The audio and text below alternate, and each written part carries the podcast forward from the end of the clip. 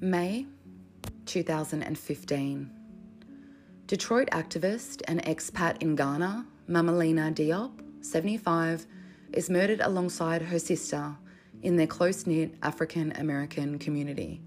Suspicion is cast on locals they had argued with over land ownership. But were they really the killers?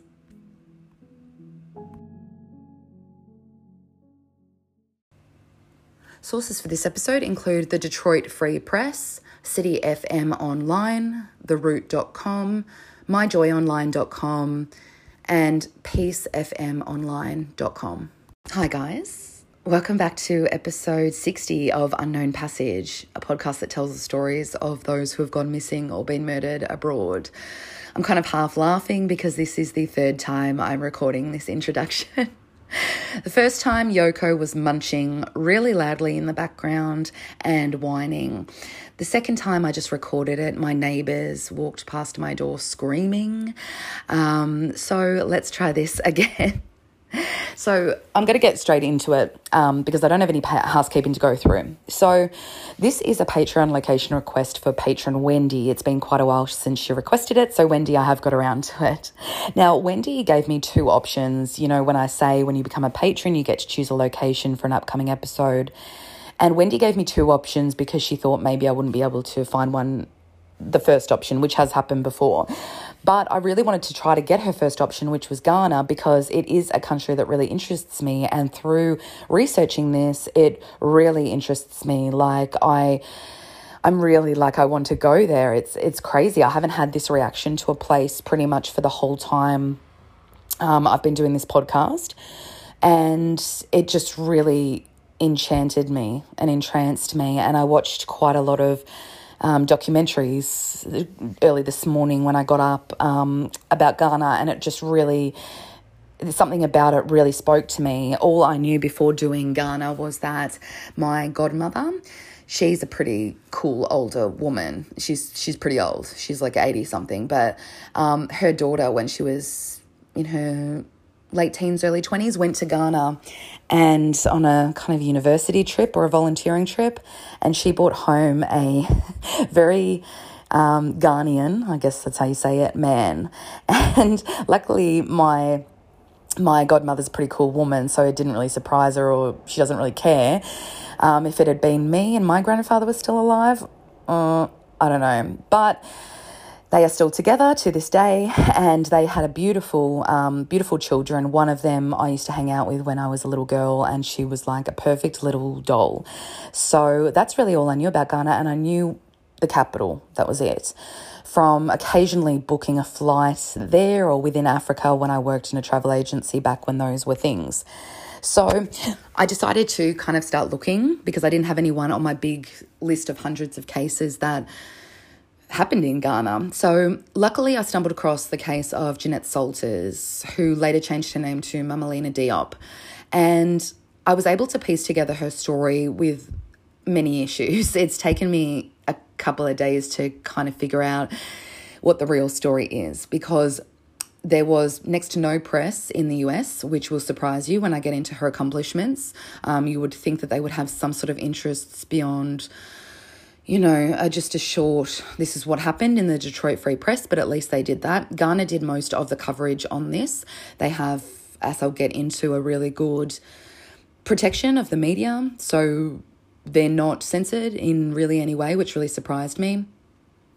Um, so that was really the only case I could come across, and so I really wanted to do Mamalina's story, who I'll refer to as Jeanette at the start, and then I'll get I'll start calling her Mamalina, but I'll explain it. But one of the problems is Jeanette, her sister, who was killed alongside her, and the killer of them, because this is a solved case, all of them are referred to by two different names according to which coverage you're looking at. And that that was really confusing to me. But it's Ghana and it works differently and people have different names. I'll kind of get into it. But I didn't realise that this is the first African case I'm doing since John Brisker in Uganda, I'm pretty sure. I scrolled back through and it seems to be, and I really didn't think that was the case. I thought I'd done one since. And that was way back like episode twenty-nine. So that really pissed me off that I'd not done one, because I have quite a lot on my list. Um, and if you haven't listened to the John Brisker case, make sure to go back at some point and listen to it, because that's actually my favourite case I've done so far. I think it's the most, maybe one of the most... interesting. Um, people are really fascinated by it when they hear about it. And a lot of those things about John Brisker really reminded me of Jeanette slash Mamalina um, and how they kind of found their roots in Africa. So I also wanted to thank Wendy quickly, because I forced myself to watch um, an episode of, um, is it No Reservations? Um, with Anthony Bourdain. I prefer Parts Unknown. Since he died over two years ago, I haven't been able to watch an episode of any of his shows, and I've seen all of them. Um, but I forced myself to, because I put in, I'm pretty sure he'd been to Ghana, so I put in Anthony Bourdain, Ghana, and it came up with an episode of No Reservations, um, him going to Ghana, and it was quite early on in his career, and I I just loved his coverage of it, as I do with every place. Um, I didn't like No Reservations as much as Parts Unknown, because it was more about food, No Reservations, and as much as I agree with him that that really says a lot about a culture, and I really do believe that, I loved Parts Unknown because he had more in-depth conversations about the history of places and things like that. So in a way, that's kind of what I maybe has inspired me to bring this podcast to you. Um, but I loved kind of watching him again. It, it it really hurts. I it's so funny. Like, it doesn't affect me that much when celebrities die. Like, shit happens, and it never really surprises me, because how's it going to surprise you that Amy Winehouse died? I don't know how that's a surprise, but it wasn't a surprise to me when he died, because I'd seen the show and I kind of knew what kind of person he was. Um, but it made me sad to like hear his voice again, because he's like such an inspiration and he left such an impact, and everywhere he went, people loved him. And, um, you know, sometimes people forget that, and I think he forgot that, you know. Um, so, yeah, with all that being said, let's get into the case of Mamalina Diop and Nazinga Jana. Also, before I get into this case, I just want to say that the details of this aren't going to be as detailed as other ones, um, small details, because there's so little coverage of this, and the same article has kind of been repeated a million times all across the world. So there was only, you know, three articles really for me to go off that had been in the press. Um, and I also just want to say that when I normally put these on the episode page on the website or on Instagram, I'm not going to have many for this one, because sadly there's one picture of Jeanette, Mamalina, and there's none of her sister out there. And I've looked everywhere, um, even in the Detroit Free Press article. I don't know if it's because of family privacy, they didn't release them, I'm not sure. There was one picture, and that's all I've got, and that's of Mamalina. And, you know, that makes me really, really sad. So, yeah, if you happen to come across them, let me know. But so I'm going to start by calling her um, what her name was. It was Jeanette Salters, and she was born in Cleveland. I don't have her address, but doing the math, I'm guessing she was born around nineteen forty. So if she was alive today, she'd be eighty. She'd be eighty. So she was born in Cleveland, Ohio, around nineteen forty, and her birth name was Jeanette Salters. Um, she's an African-American woman. I've got one picture of her, and it's really zoomed up, so I can't really kind of get a vibe for her. But from everything that people describe her as, she sounds like an incredible woman who really wanted to give her last years giving to other people. Um, so when she was quite young, she moved from Cleveland to Detroit, um, Michigan, which is a very kind of rough city, as you would know. And she moved there as a young woman, and in her adolescence and early adulthood, Jeanette became very involved in radical politics, as they put it, um, different social movements, women's movements, feminist movements, African-American movements. Now, I don't know much about her ex-husband. I presume she was married or she had a partner. Um, I'm guessing back at that time she was married. I have to say that because she has a daughter who has been mentioned in a couple of articles, Cheryl, a son, Greg, and grandchildren. I don't know if there's some children that haven't been interviewed. I'm not sure. Um, and she had two sisters, I believe. One of them was killed alongside her. Nazinga, um, they refer to her in most articles as Nazinga Jana. She had another sister who is later quoted. Um, now, Nazinga, so Jeanette was around seventy-five. Nazinga, a couple of sources say she's sixty, but most say she's sixty-nine, and I'm pretty sure she was sixty-nine. And it's really sad that there's not a picture out there of her.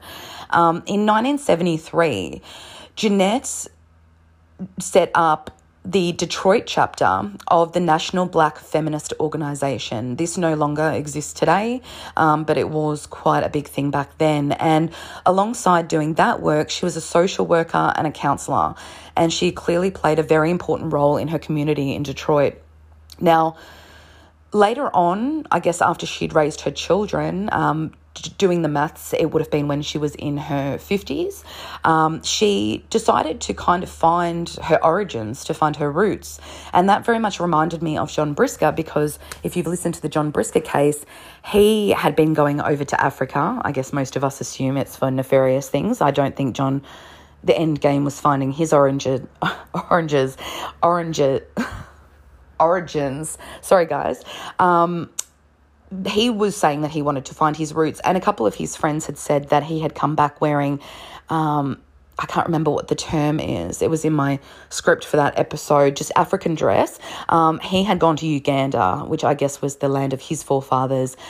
But apparently Jeanette went to all over West Africa, um, which if you look at a map, um, I'm going to kind of explain Ghana in a little bit, but West Africa has got a very troubled history. A lot of the countries in there, including the Ivory Coast and Sierra Leone. I'm sure that you at least have a little bit of an understanding of that. You've probably seen Blood Diamond or something like that. Um, so in the end, she actually ended up settling in Ghana. And she, I guess she chose this. It doesn't really say it, but from what I understand, Ghana has a very interesting approach to asking people to move there. They've actually... They've actually, for a number of decades, reached out to African Americans because Ghana was where a lot of slaves initially were brought out to the Americas from. Um, they had this really fascinating thing where they were asking them to come back, um, and a lot of West African places were doing that at the time. Um, so that's why Jeanette went and did that and took this opportunity, because they were setting up these African American communities in Ghana to move there with her sister Nazinga.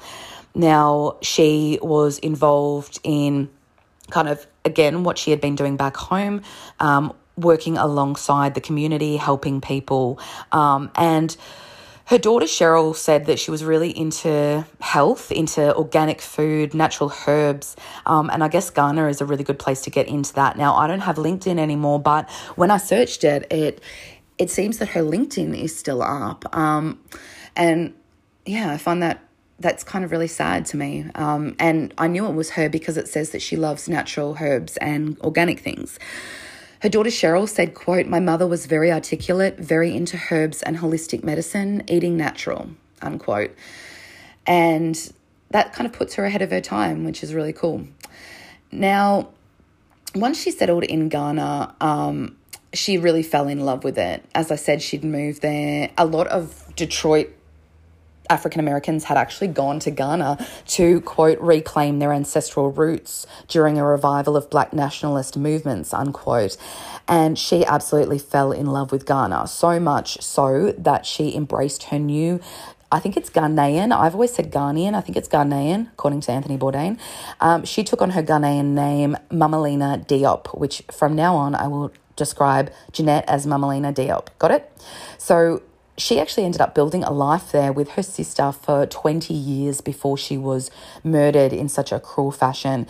Her sister, Nazinga, um, who I know nothing about, and there's nothing out there about her, moved with her to Ghana.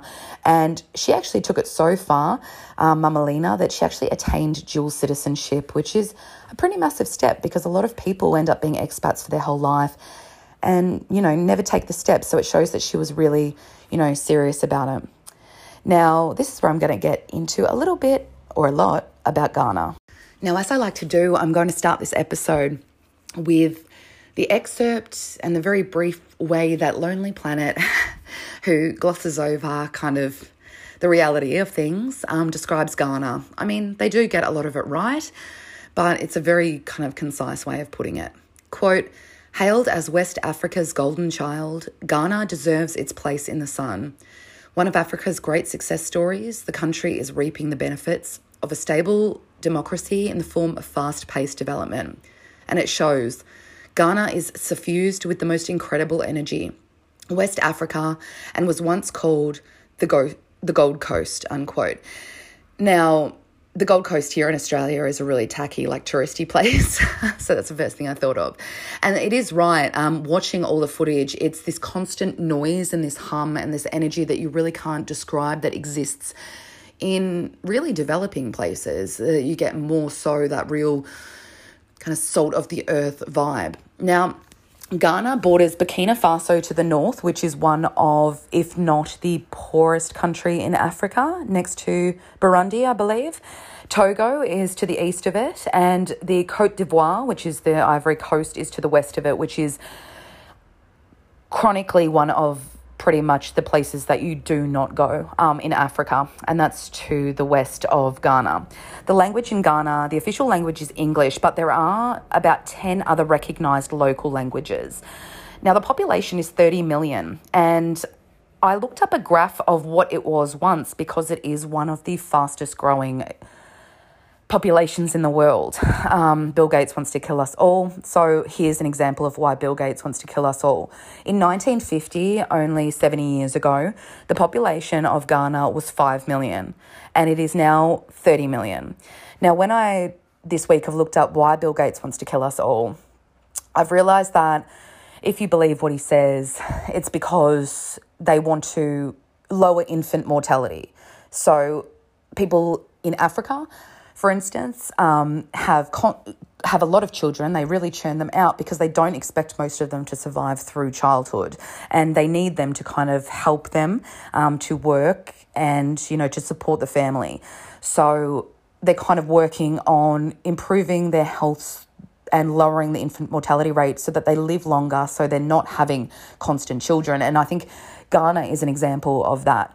Um, I don't know, maybe he wants to kill us all, but that's the way he described it. So the area of Ghana is around two hundred thirty-eight thousand five hundred square kilometres, and the capital is, I used to say it Accra, and I've always said it, but I watched a really good YouTube with a local woman who was very fun showing people around Accra, and she said it was Accra, um, and she said it totally differently, so I'm not entirely sure, so I'm, I apologise if I say it wrong.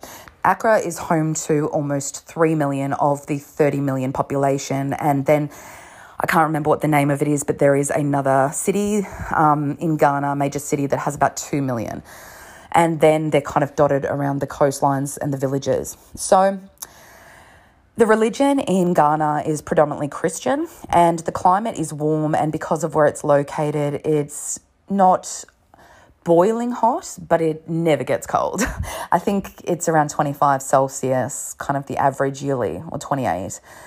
Now, the currency of Ghana, which I had to kind of figure out to figure out how much a beer is and a house is, um, is the Ghanaian cedi.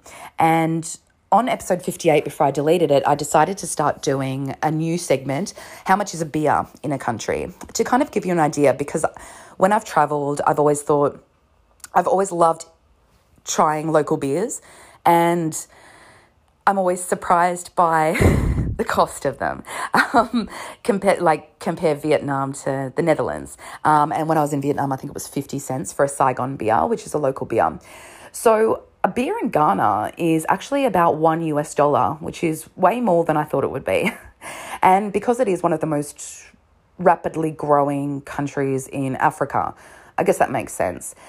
The life expectancy in Ghana um, is sixty-three years old, which, yes, that sounds very surprising, but in nineteen forty it was around forty-five, so they have come a long way. The biggest killer in Ghana is malaria, which I've posted on my Instagram about. It's pretty much a chronic thing um, around the world that is one of the biggest killers in developing countries.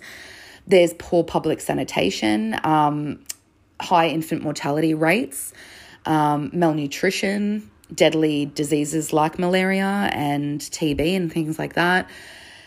So that's kind of why. But at the rate it's growing, if nineteen forty the life expectancy was in your forties and now it's sixty-three, that's that's really, really good. And that's actually a lot higher than parts of Southeast Asia. In two thousand eleven, um, around one million eighty-seven thousand tourists visited Ghana, and they came from all over, including North America, South America, um, Australia, Europe. So it is becoming more and more of a tourist destination, and I've heard a couple of people on my travels who have actually gone to Ghana. So it's not totally out there. Now, if you're interested in what the name Ghana means, it means warrior king. So that's pretty cool. Now, the landscape in Ghana is very varied, and if you look at pictures of it, it is incredible. There are beaches that are reminiscent of idyllic parts of Southeast Asia. You would think it was somewhere out of the Philippines or Thailand. There's these lush national forests and national parks that are home to wild elephants, one that Anthony Bourdain on the episode goes to. They've just got eight hundred wild elephants wandering around. It's it's amazing. Um, there's bustling cities like Accra with bumper-to-bumper traffic and this constant hum in the background and, you know, music and drumming and people laughing. Um, there's remote villages that really retain a lot of that rich Ghanaian culture. There's southern kingdoms. One of them's called Ashanti, just in case that interests you, um, where they do large-scale mining of precious metals, including diamonds. Um, there's these rainforests with waterfalls, and there's savannas and deserts that are home to eagles and lions. And one of the most popular places for tourists to go when they arrive in Ghana is called the Cape Coast, which is spectacular. Um, it truly is. thirty-five percent of Ghana's land mass is desert, and thirty-five percent is forest, and thirty percent is savanna. And just kind of on the Bourdain episode, he went to markets in Accra. Um, and when I kind of described Accra, I found an episode where Conan O'Brien went to Accra randomly. I did watch it. I don't think he's funny, but he's kind of the one I can tolerate out of all of them, which is, you know, I can't tolerate them. Um, these markets are incredible, and they really reminded me of my time in Cambodia. And it was really cool. Like, they've got these massive markets in the city, and they have market wenches, as Bourdain described it, and they're women who, if there's a dispute about pricing, they come and sort the shit out. So it's like a very matriarchal society, and every kind of person who was involved in helping him and, like, in the episode was a woman. Um, now, if you're wondering about food in Ghana, I watched the whole episode, so I can say that fish and fishing is pretty much the central part of a Ghanaian diet. And in the episode when Anthony Bourdain went to, he went to this very remote village, they pretty much had the entire population of the village come out on the beach, and this happens like every day. Um, a group of eight men go out into the sea with these massive nets. They get so much fish and lobster and things like that that they have to drag it in, and the twenty people, the whole population of the village on the beach, helps drag this net in. And they they were basically saying, the guy who was explaining it to Anthony Bourdain was saying, everyone gets involved because this is how people get fed, and you have to be part of a community here to survive. And yeah, I just found it, I understood why Mam- Mamalina slash Jeanette ended up there. Now, way back when, Ghana was a major empire, and it was actually a major empire from about the eleventh century, I think, to the thirteenth century. The Portuguese initially discovered Ghana in fourteen seventy, and then somehow the British came along between everyone else. The British colonised it, and they began their rule of Ghana in eighteen twenty. Ghana was a British territory until it gained its independence in nineteen fifty-seven. But today it is still a Commonwealth country, much like Australia is. So we kind of have these ties as Commonwealth countries. Now, Ghana was, as I said, also where many slaves were taken from, something that plays into Jeanette Salters' story of trying to find her roots in West Africa. And as I've said on so many episodes, after independence, it seems, it seems time for bad dudes to seize power when there's kind of a void in power.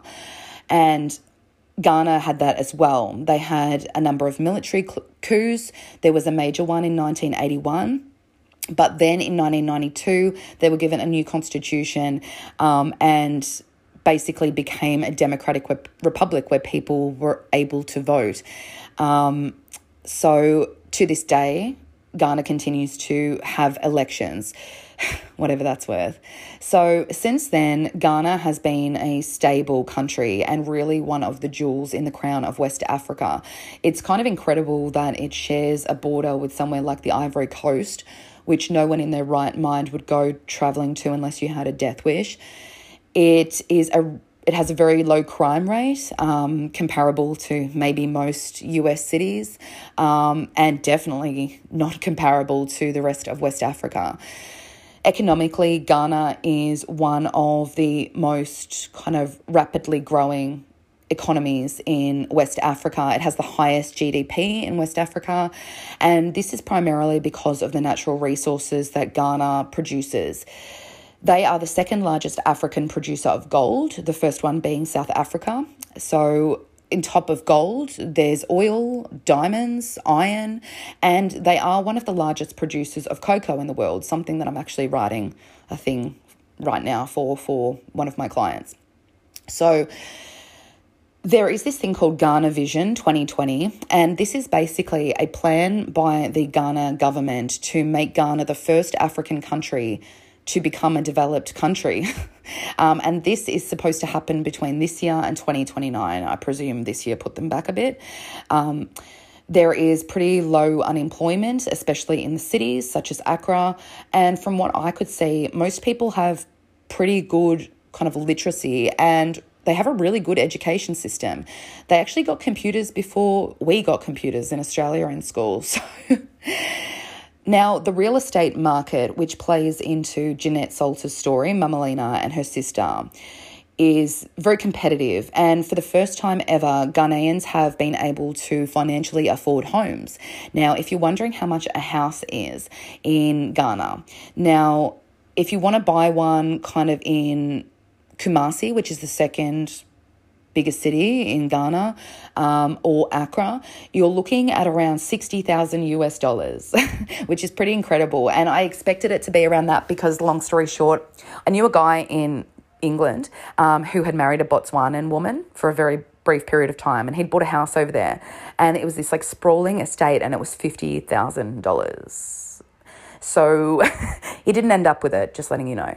But if you can go kind of out to villages in Ghana or down to the coastline, you can get one for around forty thousand dollars. And I looked up if foreigners can buy houses, because in Thailand, for instance, you it's very hard um, to buy a business or a house. You need a very good solicitor um, or attorney, as you guys in America say it.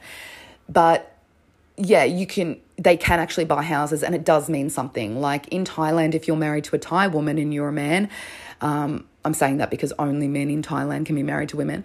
Um, if you split up, that business belongs to her family. So it's, it's crazy that Ghana is ahead of a country that is more of a tourist hotspot and is getting more expats. Now, different kinds of land, there are a number of different kinds of land, which I'll get into kind of in Jeanette's story, um, because I looked this up and it kind of helped me understand a little bit more about what her and her sister were up against. Um, there's a number of different types of land that you can buy that cannot be privately owned. And by understanding this and looking this up, I kind of began to understand why what happened to Jeanette happened, not that there was any reason behind it, um, except this person being a piece of shit.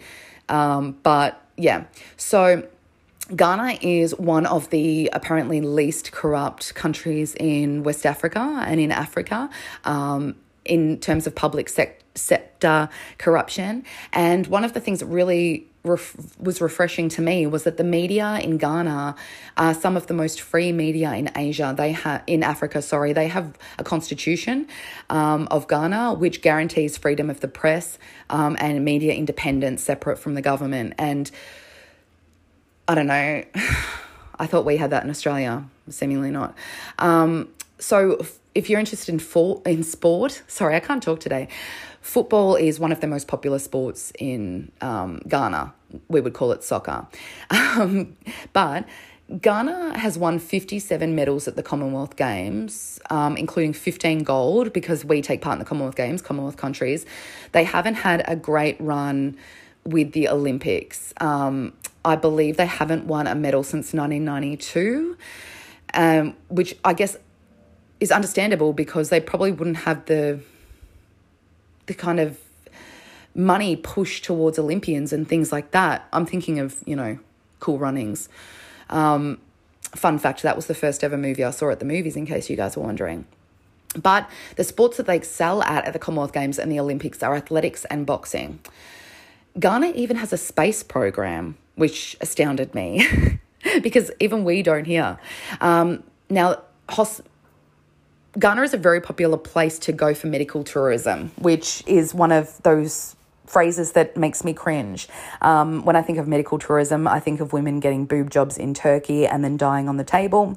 Um, I read about them all the time.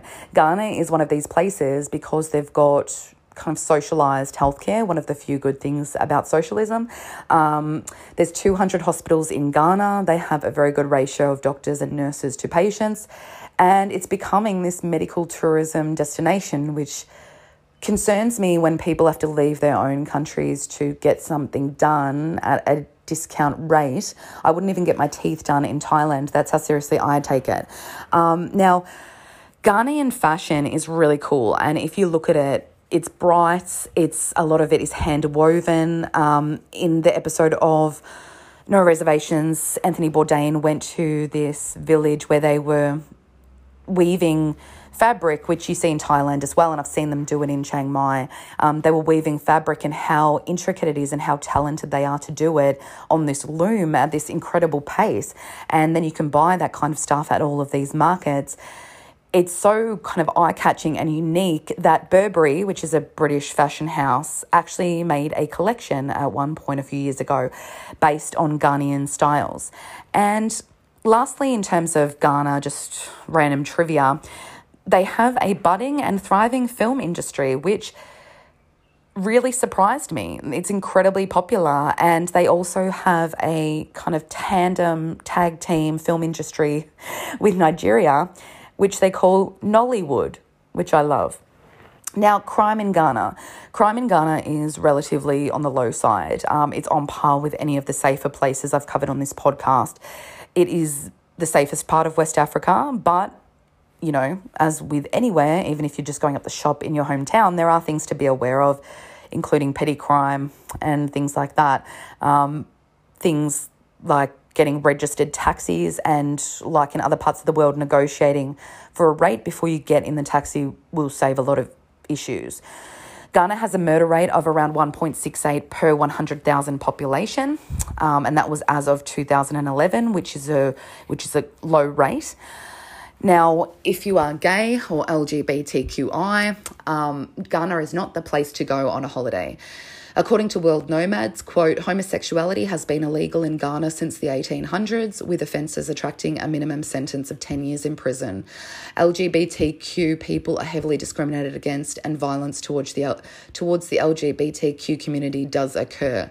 The local gay party scene is mostly underground, and there have been reports of local straight men scamming or blackmailing unsuspecting gay travellers in nightclubs and bars, unquote. So that's very similar to nearby Uganda, which we've covered before, where it is, you know, um, criminalised to be gay. So if you're going there, they say, like with most of these places that are quite reserved, um, women should wear covered clothes, and don't, even if you're a man and a woman, partake in public displays of affection. Don't do that, any of these places. And that goes for Dubai and things like that. Um I'd never go to Dubai. One day I'll do an episode on it. I have someone I want to interview. Um, I'm just going off on a tangent, but there's so many things about Dubai that people don't know. It's illegal to wear military-style or cam- camo clothing. Um, it is a unique rule to Ghana because there's many rebel groups kind of in that part of West Africa that wear that. Um, if you're not in that, it is illegal to wear that. You don't want to identify as one of them by accident. Um, also with the diamond trade. So Ghana, as with the rest of West Africa, is a diamond mining hotspot. And when you're in these cities, like you can see in movies like Blood Diamond, you are constantly approached by people trying to sell you diamonds. And a lot of the deals are too good to be true, and that's because they are. Um, now, while Ghana does have laws when it comes to um, conflict-free diamonds, blood diamonds do find their way onto markets. Um, so the general rule of thumb is don't buy diamonds there. Um, now, one of the really sad things, which is kind of prevalent in this part of the world and frankly pisses me off massively, is that four percent of women in Ghana have undergone female genital mutilation, which is F G M. The practice is illegal in the country, but as you probably know, if you know anything about that, that doesn't stop these, you know, parents or grandparents or fathers, mothers, pieces of shit from doing this. Um, oh, don't you think the, shouldn't the penalty be we do the same back? Isn't it an eye for an eye? Or is that just me? Um, Ghana is also the birth country of one of the world's most famous anti-female genital mutilation campaigners. Um, her name is Efua Dorkanu. So with that being said, that's a, just a very brief glimpse into Ghana. I'm going to play you a little bit of Ghanaian music because Ghanaian music is very interesting. They've got this thing called hip life, which is kind of a combination of kind of hip hop and local drumming. It is unique to Ghana. Um, I'm going to play you some traditional Ghanaian music now.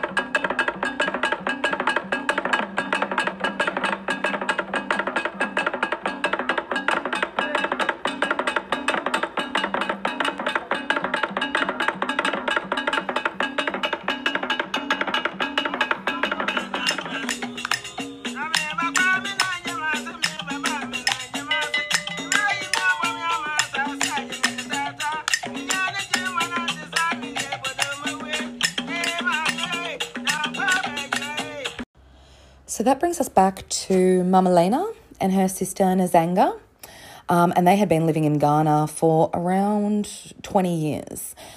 Her daughter Cheryl said, quote, she loved that place, she loved Africa, the people were nice, unquote. And that's something that Anthony Bourdain said um, that matched up. He said the people are nice and the food is good. Um, and that seems to be my takeaway as well from a distance. Now, she had managed to move there because there is this African-American kind of reintegration that you're able to take up if you're able to prove um, that you're, you know, came from Africa. Um, and they regularly, while living in Ghana, travelled back and forth, Nazinga and Mamalina, to Detroit to visit family. The last time that they were in Detroit was around two thousand thirteen for a funeral. Um, but that brings us to May two thousand fifteen. The two women were living together. Um, now, this can be really hard for me. They were living in a small community for about eighteen years. This falls in the, it's Akwamufie um, community in the Asua Gyaman district of the Eastern region. Now, I looked up what Akwamufie is, and Wikipedia said, quote, Akwamufie is the state and seat capital of the Akwama state or kingdom. It is located along the Akuaping, Togo Range, the Volta River, and in the eastern region. It is the town where the paramount chief, Odenneho Kwafo Akoto the third and Queen Nana Afrikoma the second reside and administer their operations. The majority of the divisional chiefs and sub-chiefs also reside in Akwamufie. Akwama State or Kingdom consists of thirty-six towns, of which Akwamufie is the capital. So I know that's confusing. So there are chiefs, from what I can tell, designated to each kind of state or kingdom of Ghana um, that oversee it. and they were living in one of these towns. Now, Mamalina um, and Nazinga were living in a African-American community. So basically, this African-American community had been able to acquire citizenship there. There is like a fast-tracked way that you can do it, which I'll go through at the end in case you're looking to move to Ghana.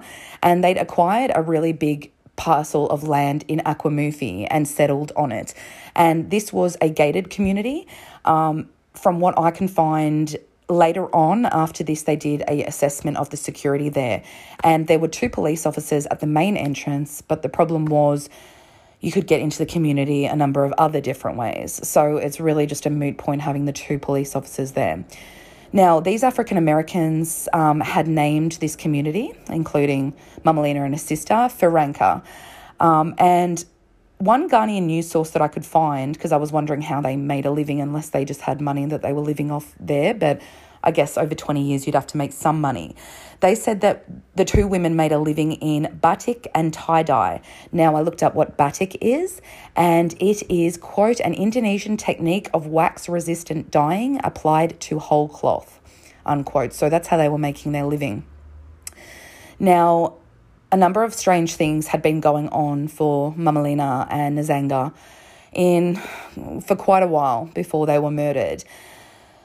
Um, they had had to contact the police a number of times due to issues within, you know, their outside the community they were living in, outside of the African-American community.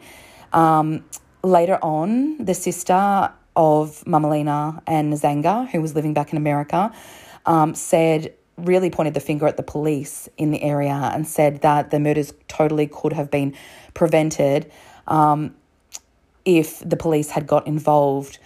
She said, quote, "We went there on numerous occasions to report threats and misbehaviour on the property, and when the minister sent two of the accused men to occupy our building, we asked the police to come and assist us in getting them out, and they said they wouldn't do it." So basically, these men who were outside of this community were coming in, having issues with the fact that Mamalina and Nazinga were living there. It's very complex to me, and I couldn't, they didn't go into complete detail um, as to what it was. But basically, there was a group of people who wanted them gone, and there were these ongoing issues. Um, there had been six complaints of harassment against a number of people um, from the community by Mamalina and Nazinga. And according to news reports, these men and his this man Asofo and his group had broke into the house um, with the claim that they had the permission to be there from the chieftaincy minister, so one of the higher-up chiefs. Now, to kind of break this down a little bit, um, even though I guess it doesn't really matter in the end because what happened happened and you can't take it back. So I looked up how land works in Ghana, and there's four types of land in Ghana. There's government land, vested land, customary or stool land, and family or private land. So to get government land or vested land, quote, an application must be filed with the Executive Secretary of Lands Commission or the Regional Lands Officer, depending on the location of the land. Customary land belongs to different stools in Ghana. Stools I'll get into in a minute, who have the authority to grant the particular customary land for which they are responsible. The nineteen ninety-two Constitution states that there must be no freehold interest granted in land. Customary land granted to private individuals or families before the nineteen ninety-two Constitution is now considered private land. In this case, the buyer has to go directly to the owner of the land. A number of weeks before the women were found, Mamalina and Nazinga's two dogs, I believe they had two, had been poisoned and killed. And I presume that Mamalina knew exactly why, because of this ongoing dispute. Now, according to the Detro- the Detroit Free Press, quote, the report said that the dispute also may have been over who was authority to be chief, with others trying to say that the sisters could not legally be chiefs. But the family members in Metro Detroit say that story doesn't add up since the sisters could not be chiefs in that area because they are women, unquote. So there was a lot of... Basically, the idea that people had was that these women had been wanting to be chiefs of the area, which is not possible in Ghana. It always has to be men, and that's not something you can change. So yeah, keep that in mind. Now, that brings us to May fifth, two thousand fifteen, and the women, you know, were regularly out and about doing things, and they had not been seen that morning in their community. So their neighbours decided to hire a carpenter, a local carpenter, to break into the apartment in which they lived to check. Now, according to My Joy Online, quote, a search in their room Tuesday afternoon revealed blood on the floor and a blood-stained cudgel believed to have been used to hit them, unquote, which is basically like a club. Now, it didn't take long for the police and local search volunteers um, to find the two women, unfortunately. seventy people conducted a search in the immediate area, um, and they found the bodies of the two women basically buried in a shallow grave. I think it was around three hundred feet from their house. It wasn't very far. Now, they didn't really know at the time, um, but I guess locals had their suspicions, and most people decided that it was to do with this community disagreement related to these chieftaincy issues. The Omanhini of the Atwama traditional area, one of the local higher-ups, said that he was shocked at the murder. He said that the local people over the years had always welcomed strangers and settlers, including foreigners, onto their land without any problems. Her son, um, Mamalina's son, said, quote, some locals decided they wanted to take the land from them. My mum went to court over that and won. So she had won, and they were very pissed off when she had taken it to court. He said, I guess the locals decided they were going to take matters into their own hands, and they decided to abduct and murder them. His son, Greg's son James, said, quote, I feel sad that someone would actually target an older woman when she's over there trying to do good for the country, which is spot on. Her son went on to say, I feel terrible about what's happened. It's a tragedy. Words can't even how, explain how I feel about my mum being taken from her home, murdered and put in a shallow grave three hundred feet from home. I can't even imagine receiving that news when you're all the way in Detroit, hearing that, that it's just so savage. Now, a close friend of theirs, her name's Thea Sim- Simmons, um, she said when she heard the news, quote, my mind went blank, I shed some tears. It's beyond a travesty that she should lose her home in her adopted homeland. She loved Ghana and she loved the Ghanaian people. So there's not a lot out there about how they figured out who it was, but I can guess pretty quickly. Um, five people were very quickly arrested once the bodies were uncovered, and there is actually a photo of the bodies being uncovered. I found in places like that they don't have any issues with publishing that, and I kind of understand that, like why there shouldn't be issues with that if you really want to hit home the gravity of how bad it is. Um, so five people were arrested. So it was a driver, a mechanic, a businessman, a surgeon's assistant, and a farmer.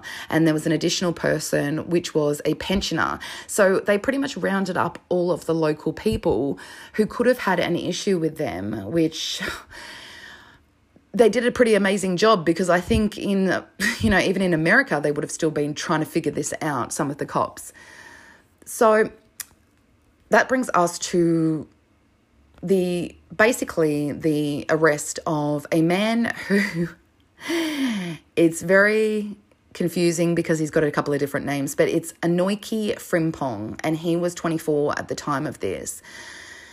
Now, according to a group that had kind of set itself up, and they called themselves Concerned Diasporans of Ghana. Um, they were local African-Americans who basically said that the police had done a really shit job um, and that it took such a long time to go to trial. Um, and they said justice delayed is justice denied. And it, I actually think it's quite quick, um, the speed. It was only a couple of years, um, but maybe they're used to something quicker. But basically, in the end, a man named Anyiki Frimpong, who is not one of the initial five arrested, was arrested. He was twenty-four years old, and he basically was arrested and very quickly admitted to the murders of Mama, Mamalina and Nazinga. During the trial, he repeated his confession, and the trial was held at the Accra, which is the capital high court. And he had basically said what is very similar to the Michaela McAreavey case, that He's, he had broken into their house. Um, he had intended to steal from them. This was not related to the land dispute or anything like that, which it's like a red herring um, that was going on. But this man just broke in. He wanted to steal from them. Um, now, he said that Mamalina had pretty much walked in on him in the middle of the act of stealing, and he had struggled with her. He'd overpowered her. He'd tied her hands together and covered her mouth with a piece of cloth. He said he left her like that and he went home. But then when he went home, he started to think that she would get free and go to the police. So he went back to the house with a club, and he basically met her sister in the apartment who was coming into the apartment. And he told the court that he had hit the two women repeatedly with the club. And when he had killed them, he had moved their bodies in a wheelbarrow to a nearby farm, which was the area three hundred feet away. He dug a shallow grave and he'd buried their bodies, and it was all very haphazard because he didn't mean to kill them. After he had killed them and buried them, he went back to the house and he stole, I think it's around three dollars, the equivalent, maybe less. I'm not sure. Um, maybe a bit more. From Mamalina's room. He then went into town and used that money to get drunk in order to forget about what he had done. Now, that happened in May two thousand fifteen, and in November two thousand seventeen, the High Court handed down the sentence against Anyiki Frimpong, and their sentence was death by hanging, which was a huge shock and kind of a relief to the people who had lost these two women. The judge, Um, who was a woman, her name's Justice Merle Afua Wood. She, before she handed it down, she asked God to have mercy on the soul of the accused as he was about to face death. He was found guilty unanimously by a seven-person jury, um, and it's really kind of amazing that they gave him that, because the last time Ghana actually executed someone was in nineteen ninety-three. They continue to kind of add people to death row, although not that many. As of September two thousand sixteen, there was one hundred thirty-seven prisoners on death row, all waiting, who hadn't been executed. Um, in nineteen ninety-three, it was the firing squad. He was sentenced to hanging. Many people in Ghana want to do away with the death penalty. Um, and I think if this had happened in any other country, he probably would have got second-degree murder, because it was kind of sudden. But then again, it's not, because he had time to go home, think about it, and return, and that means premeditation. So, you know, I don't know, maybe we can do a group trip to watch him hang. I don't really feel anything about this guy, um, especially not when these two women were contributing to the community around them, working as kind of social workers, you know, earning their own keep, you know, popular with people in their community, and doing this thing, kind of paving the way for other African Americans to move to Ghana. And it's it's also a kind of crazy case, because it's one of the, those cases where the people that you suspect, like the people who had had the issues, who were initially arrested, are not actually the people who did it. It's just this sudden thing. And it really brought back to me the Michaela McAreavey case. You know, her walking into her hotel room and someone stealing from her and thinking the only way out of this is to kill them. You're taking like a couple of dollars, and, you know, yes, you'll probably be charged and you may go to prison, but it's not murder. Um, and, yeah, it just comes up again and again that it's this sudden knee-jerk reaction to cover up a petty crime. You're creating, you're doing a felony. Like, it's it's insane. But that's really all I have. He sits on death row. It's only been a few years, based on the fact that the last time Ghana recorded an execution of a convict was in nineteen ninety-three, so they keep people there pretty much for life. I am presuming that was twenty-seven years ago. I'm presuming he's going to be sitting there for quite a lot long time, and I don't think that Ghana prisons are it's they're not first world prisons, so you don't know if he's going to live until his execution. Um, people in Texas, you know, they're looked after, they're fed, they get, you know, cable T V. It's like here, they're treated like royalty. Studies have found that prisoners in Australia are treated better than those in nursing homes, and that's fucking disgusting. I know firsthand, because I used to know someone Well, it was one of my mum's boyfriends who, when I was growing up, he was a security guard at one of our major prisons in Melbourne. And he said they got iced donuts and they worked out, and it was, you know, like a social occasion for them. And it kind of makes me sick. So at least this guy's sitting in a prison where it's probably hot, sweaty, no aircon, like me right now, um, you know, probably a really shitty life, but he's twenty-four years old and he threw his life away. He could have just put his hands up and faced the consequences of stealing. This is not a country where they cut off your hand like in neighbouring countries for stealing, but instead he's got the death penalty. He could have done his time and been out by now. And, you know, these are the choices that people make. It doesn't matter how old you are. So to wrap up, um, there was a spokesperson for the family who later said, after everything was said and done, that the family had never been able to get copies of the autopsy reports and that they had not been given a reason why, and they weren't really even responded to. And this is kind of a common occurrence. It reminds me of Jamaica, very similar, parts of South America. Um, and I don't know if to this day they were able to get copies, but this story has really been covered like on three articles. So this is everything I've got, and I've managed to flesh it out with information about Ghana. There is a GoFundMe that's still live for the family. It was to bring the women's bodies home. Um, I don't know how GoFundMe works. I think they took out the money. Um, oh, yeah, it says they've currently disabled new donations. So they basically raised money um, for, it was Greg, um, Mamalina's son. They raised almost seven thousand dollars to be able to bring their remains home.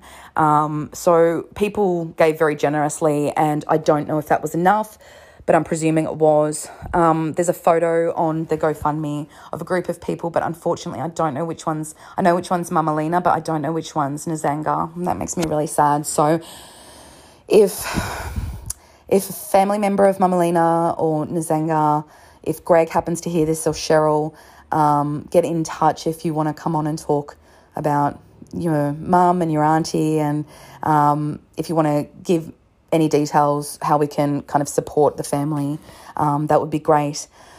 And, yeah, so one last thing. So if there's any African Americans, I don't think I have many African American listeners. Um, I, I really don't know. Like most, a lot of people contact me and follow me on Instagram and things like that. Um, I'm not sure, but they probably hate my voice and I don't blame them. But if Ghana has this really cool thing where if you are from Africa originally, um, you know, back even four centuries ago, you are able to negotiate to move to Ghana, which probably seems like a really good idea at the at the moment, um, with probably the Third World War brewing. Whoever kicks that off first, who knows? Maybe Ghana will be the place, and I'd go for sure. If you have a remote job, go, live cheap. I'll be doing that in Thailand in a few years.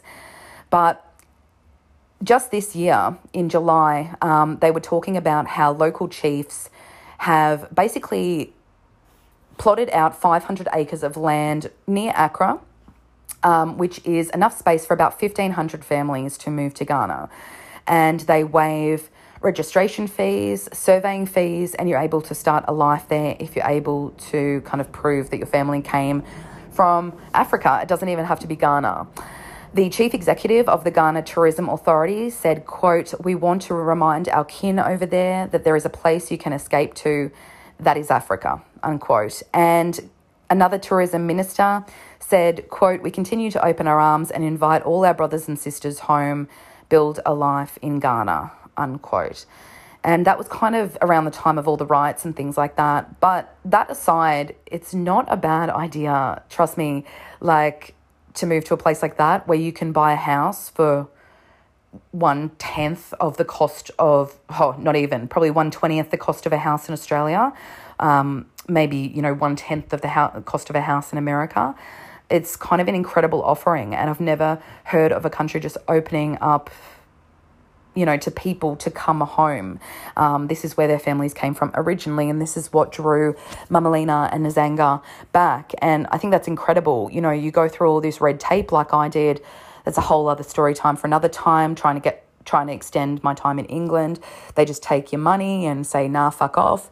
Um, and I think it's an incredible gesture that they're able to say, you were taken from this place and you have a home here. Um, and, yeah, so I don't know how to take them up on that. I presume contact Ghana's tourism board or your local Ghanaian embassy in the United States. I've never done this before. So, yeah, that's it. Um I'll put up the episode page for Mamalina and Nazinga in the next day or two. That's at unknown passage podcast dot com. Become a patron of the show. I've got a one dollar a month tier, a two dollars a month tier, or a five dollars a month tier. Um, and every tier allows you to choose a location for an upcoming episode. So I've got about four patron ones coming up. Don't worry, yours is coming. You just got to wait for your first month to go by, um, which I introduced a little while ago.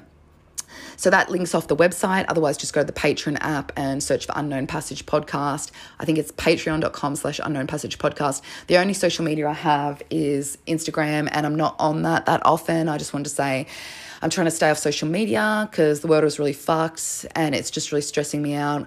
So I'm just trying to just potter around and, yeah.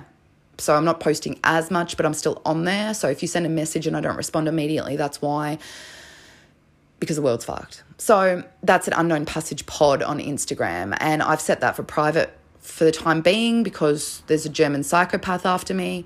Um, so just, just, um, just say, you know, just request and I'll confirm. Don't worry. So yeah. And next week, I think it's going to be a place of my choice because I've got Kiana coming up, Corinne coming up for Patreon requests, Mary coming up, Rima coming up. Um, but I think it's going to be my choice for next time. So that will be a surprise and a whole new continent. So thanks, and I'll talk to you soon. Bye.